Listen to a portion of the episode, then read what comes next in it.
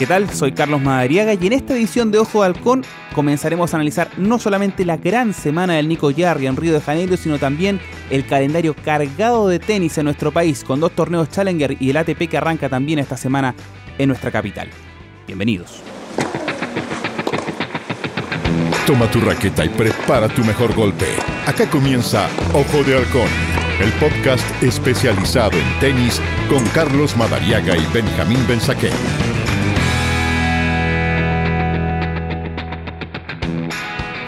Semana especial para los fanáticos del tenis, sobre todo en nuestro país, porque viene además un calendario recargado con el Chile Open, el ATP 250 de nuestra capital, el Challenger que también se organiza en Santiago con el Club Manquehue como sede, posteriormente también un Challenger en Viña del Mar, muchísima actividad que vamos a anticipar, pero también por supuesto a disfrutar un poquito de lo que nos ha dejado la gran semana del Nico Yarri en Río de Janeiro, lo analizamos y lo conversamos todo eso y más con Benjamín Mensaquén. Benja, ¿cómo estás? ¿Qué tal? ¿Cómo estás, Carlitos? Un gustazo. Todo muy bien, Benja. Bueno, eh, me imagino, y yo creo que representa a todos lo que voy a decir, no sorprende a nadie.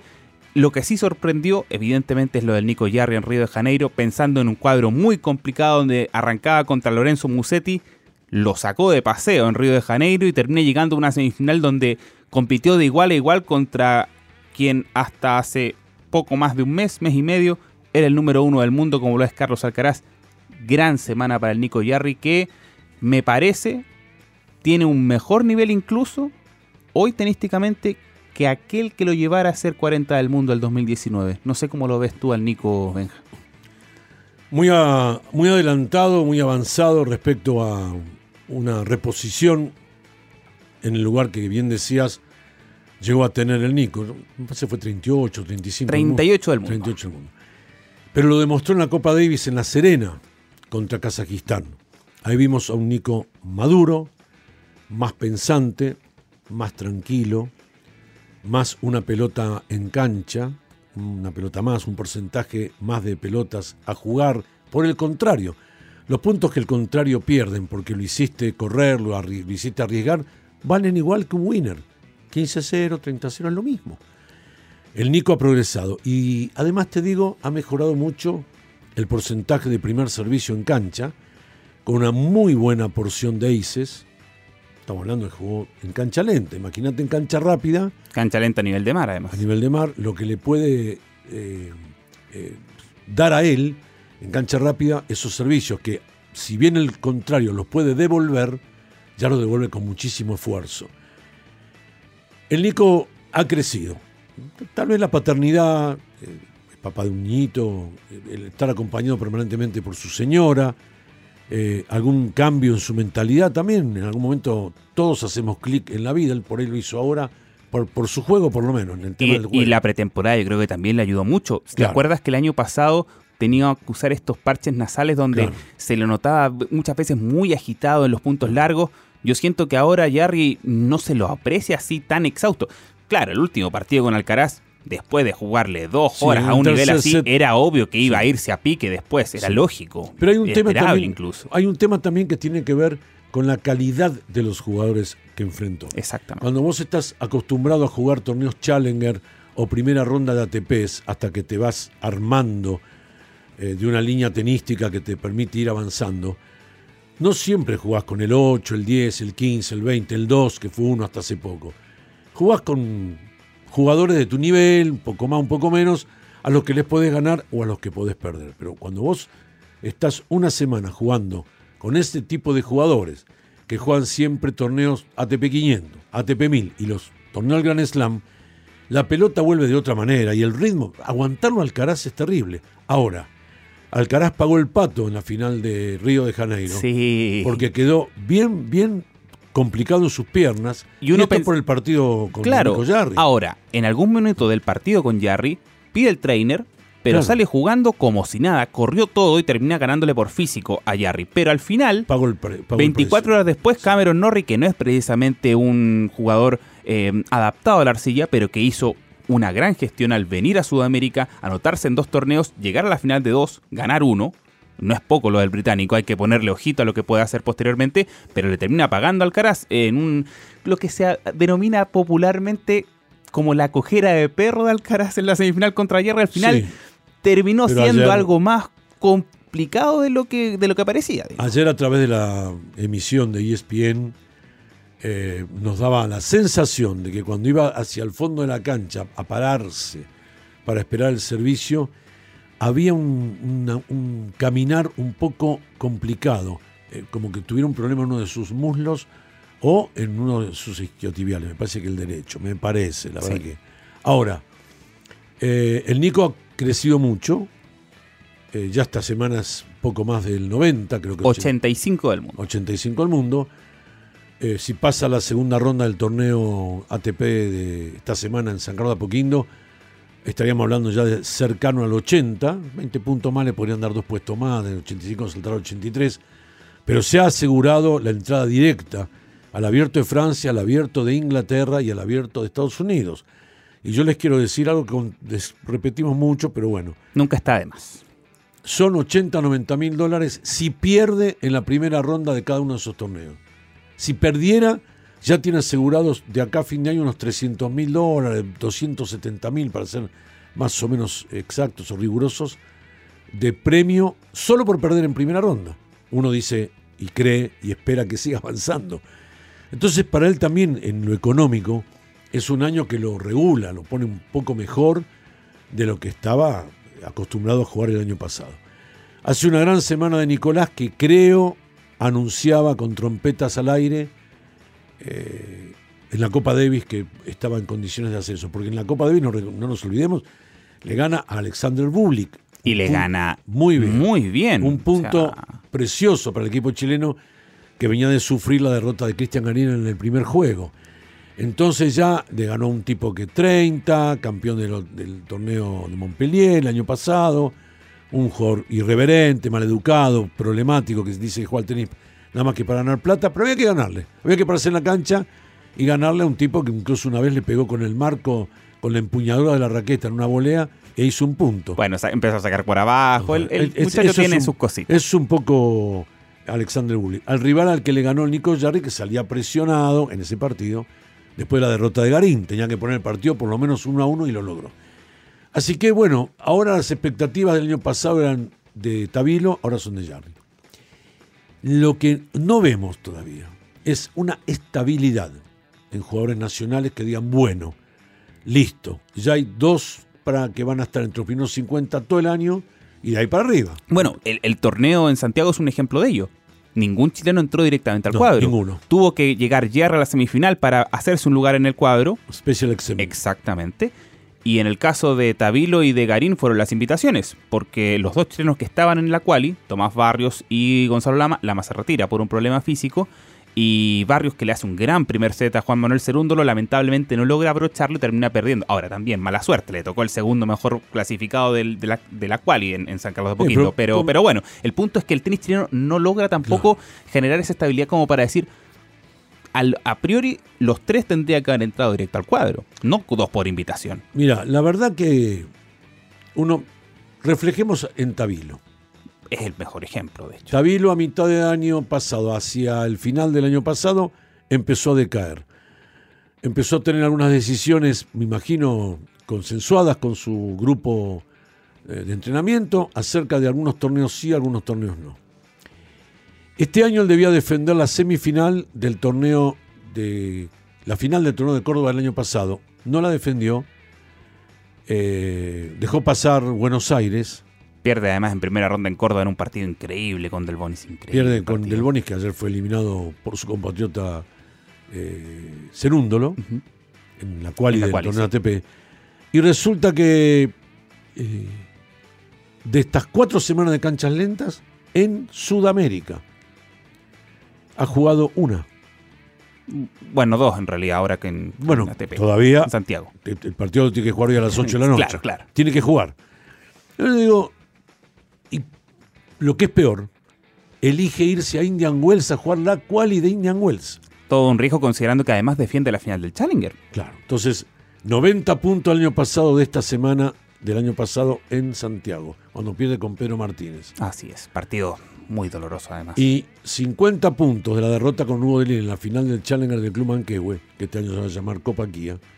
la verdad, da que pensar este tipo de elecciones, porque podés ir a jugar el cemento, saltar del cemento esta, de arcilla esta semana al cemento la semana que viene.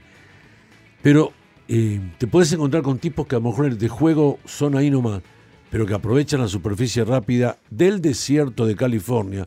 No es Miami, que es al lado del océano. Acá estamos hablando de un poquito de altura, la pelota corre y hay mucho viento en ese torneo, mucho viento. Donde de repente te puedes ir en primera ronda.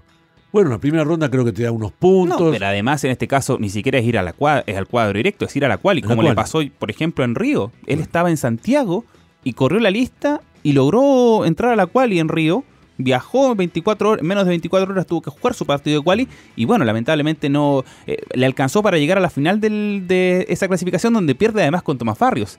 Eh, se da ese, ese también esa, curiosidad, digamos. Era el primer enfrentamiento a nivel profesional entre ambos. Así es. Entonces uno dice, ¿está bien esta elección? Entonces, ¿qué pasa? Cuando uno después hace el balance, tiene que mirar también qué se eligió durante el año, cómo fue que se desarrolló o se diseñó el tour para el tenista. El, entrenador de cualquier jugador te dice, mira, yo le propuse acá y él hizo acuya. ¿Y por qué hizo acuya si vos le propusiste acá? Porque al final te dicen el, que, decide, es el jugador. El futbolista que pide ser transferido, a pesar de que por ahí su representante dice que un año más, es como dicen en el fútbol, el que decide es el jugador, la familia del jugador, el jugador. Bueno, aquí Tabilo toma, entonces después decimos, ¿Por qué no hay uno que esté estable? Garín todavía no lo está.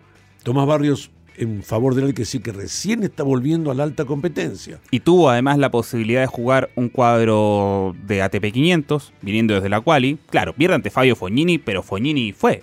No es el Fabio Fognini disperso que te da un margen. Fognini fue y jugó y lo jugó bien. De hecho, posteriormente le dio batalla al Caraz y lo hizo sufrir muchísimo al español. Tuvo que ganarle en un, set, en un tercer Exactamente. Entonces, lamentablemente para él Fognini no le dio espacio. Pero ya estar en el cuadro de ATP 500 para Tabilo es una ganancia, es una le suma experiencia. Pero en el caso de Tabilo vemos que él todavía no logró sembrar lo que cosechó el año pasado y de hecho está defendiendo y está perdiendo paso, está a punto de quedar fuera del 150 del mundo. Si hoy día, por ejemplo, no logra dar un avance en, el estreno en Santiago ante, ante Jaume Munar, que es un jugador complicado. Pero yo hago este, este, esta reseña. 140 puntos en dos semanas, 90 más 50. A nada e y, caer en la primera o en la segunda ronda de Indian Wells, es lo mismo. No entrar al torneo Master 1000 te arriesgaste, tomaste una decisión para arriesgar 140 puntos. Es decir, a esta semana va a jugar. Pero puede darse como está en su nivel que de repente no pase a la segunda o a cuarto de final del torneo. Claro. Entonces, uno después dice, ¿por qué no hay? Porque también se toman este tipo de decisiones. En el caso de Cristian, creo que está, lo vi entrenar el sábado contra Dominic Thiem. Y justo el sorteo dijo que jueguen la primera ronda. Lindo partido ese. Partidazo. Lindo partido. Y la verdad que lo vi muy bien a Cristiano, también a Dominic, quiero decirte. Eh, con un Masu muy encima de, Tim en todo. Le corregía la muñeca, le corregía el golpe, cómo sacar la mano derecha, porque recordemos que Tim sufrió operaciones en su muñeca. Sí, pues esa misma operación que de hecho le impidió, recordemos, cuando estaba anotado el año pasado en Santiago, le impidió jugar, se terminó bajando. Entonces, eh, el sorteo dijo que al final Tim y Masu tengan que jugar. Te digo, a ver, un entrenamiento es una cosa, un partido es otra. Eh, fue un set intenso el que jugaron, con pelotas de ida y vuelta, en la misma velocidad de ambos lados. Y Garín, estamos hablando que Garín está enfrentando a uno que anda a 90 hoy, pero fue campeón del US Open y tres del mundo. Cuidado. Y le jugó de igual a igual. Eh, vamos a ver qué pasa. Pero Cristian también va a Indian Wells. No se queda a jugar el Challenger, por ejemplo. Está a 90, no, no es que eh, está 50. Ahora, convengamos que Garín hace mucho rato dejó de intentar los Challenger. Recordará a final del año pasado que también eventualmente podría haber venido a Concepción o a Temuco, que Temuco incluso en cancha dura, y no quiso. No, no me parece que sea algo que lo tenga muy presente en su calendario. Me parece que en ese sentido eh, Garín ya tomó la decisión, en ese sentido de a menos que sea algo demasiado necesario, él va a evitar los Challenger y va a apostar a los torneos grandes. En ese sentido, la dirección, en, el caso de él ya está. aproveché, aproveché el entrenamiento el sábado, hablé con el gringo Schneider, un diálogo muy de amigos, y me dijo: Mira, Benza, él no quiere jugar. Y yo tampoco, me dijo, quiero que juegue Challenger. Y la verdad, me dijo así: hasta no quiero que juegue mucho en Santiago, porque Cristian se presiona presión, en sí. Santiago. Tiene que jugar en el ATP porque necesita los puntos que le pueda dar el ATP y porque también necesita disputar este tipo de Y torneos. porque además en este caso, que no tenía la posibilidad Entró. de entrar directo, es Entró. un Así que- chance, lógico. Creo igual, siempre digo lo mismo al principio de, esta, de la temporada, yo no entre febrero y, y marzo, después del Abierto de Australia, después de ver cómo fue el Abierto de Australia para los tenistas nacionales, digo siempre lo mismo.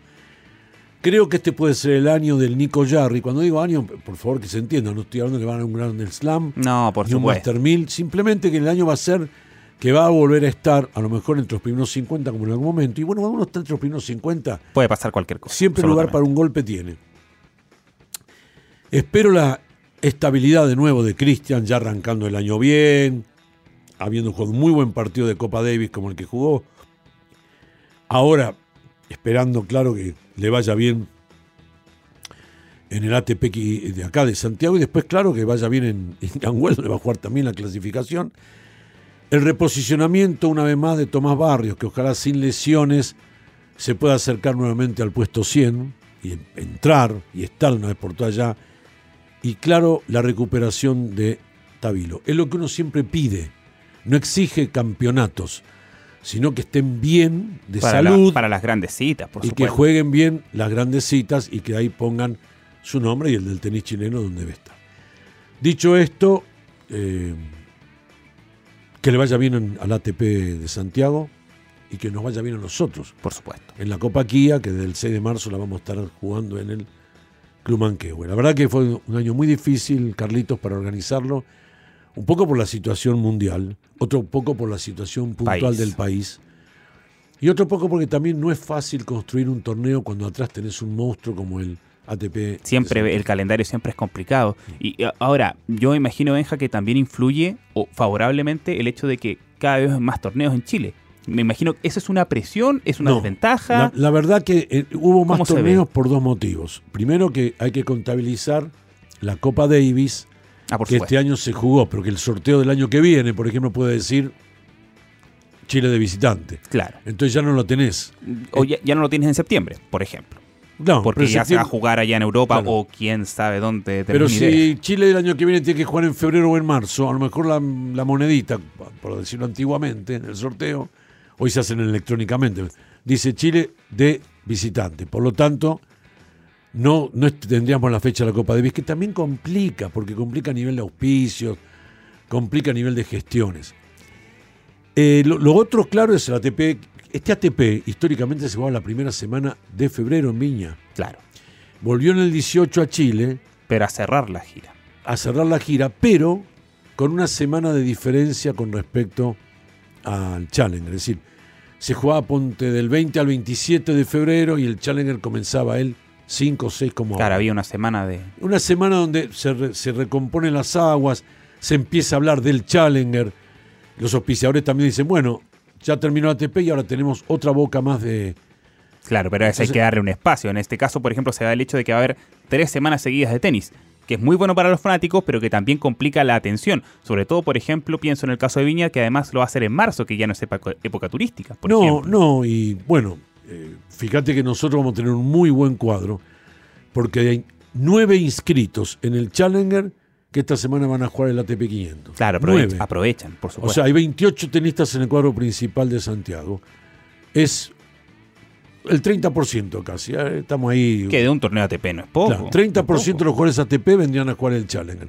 Puedo nombrar algunos, Carlitos, porque es bueno que la gente sepa. Además, Alguno va a entrar, por ejemplo, me, me- me interesa el caso de Hugo Gastón, que lo hablábamos la última vez en, en alguno de los capítulos o en alguno de los contactos en Ojo de, en Ojo de Halcón y también en, en ADN Top Kia, que el francés hasta ahora estaba jugando la quali, un jugador calificado, de hecho tuvo que jugar la quali en Santiago, no la pasó. no, no la pasó. Eh, hasta ahora el Challenger sigue manteniéndose en lo mismo, ¿no? O, o Sí, tiene opción de entrar. no, mira, a ver, están inscritos de, eh, eh, de los, los 21 que entran directo ahora. Le explicamos a la gente cómo es. Hay 21 directamente aceptados, 3 wildcard, ya estamos hablando de 24, 6 de la quali, 30 y 2 special exem 2. Como no va a haber eh, Challenger la semana de nuestro torneo, sí creo que hay esta semana. El Special Exempt, si no se eh, usan, suben dos tenistas alternativos. Perfecto. Están inscritos entre los 21 que entran directo. Tomás Echeverry, que esta semana va a jugar el ATP de Santiago. Facundo Bagnis, también está inscrito para el Challenger Copa Kia que comienza el 6 de marzo en el Club Manquehue. Marco Sequinato, campeón en el 2018, con los puntos que ganó nuestro certamen, fue Roland Garros, llegó a las semifinales y terminó el año 22 del mundo, el año 2018. Sequinato vuelve. El peruano Varillas, el argentino Juan Manuel Cerúndolo, todos los jugadores que he nombrado, los primeros cinco están jugando el ATP. El ATP, Hugo Delien, Camilo Hugo Carabelli, que ayer ganó la Quali, también está jugando el cuadro principal de Santiago y nuestro torneo. Eh, a ver, tengo alguno más por acá. Estoy viendo. Tomás Barrios Vera. eh, va a jugar en el cuadro principal de Santiago. No, Y- alcanz- no alcanzó, claro. No pudo pasar la quali, no pero, pasar la quali. pero estuvo ahí. Y este, el caso del Sevilla. Entonces, ¿cuántos conté? ¿Ocho, nueve? ¿Puede Ocho, ser? si no me equivoco. Más o menos. Bueno, es muy bueno el número de jugadores. Y entre los inscriptos está el Nico Yarri. Esperemos que juegue.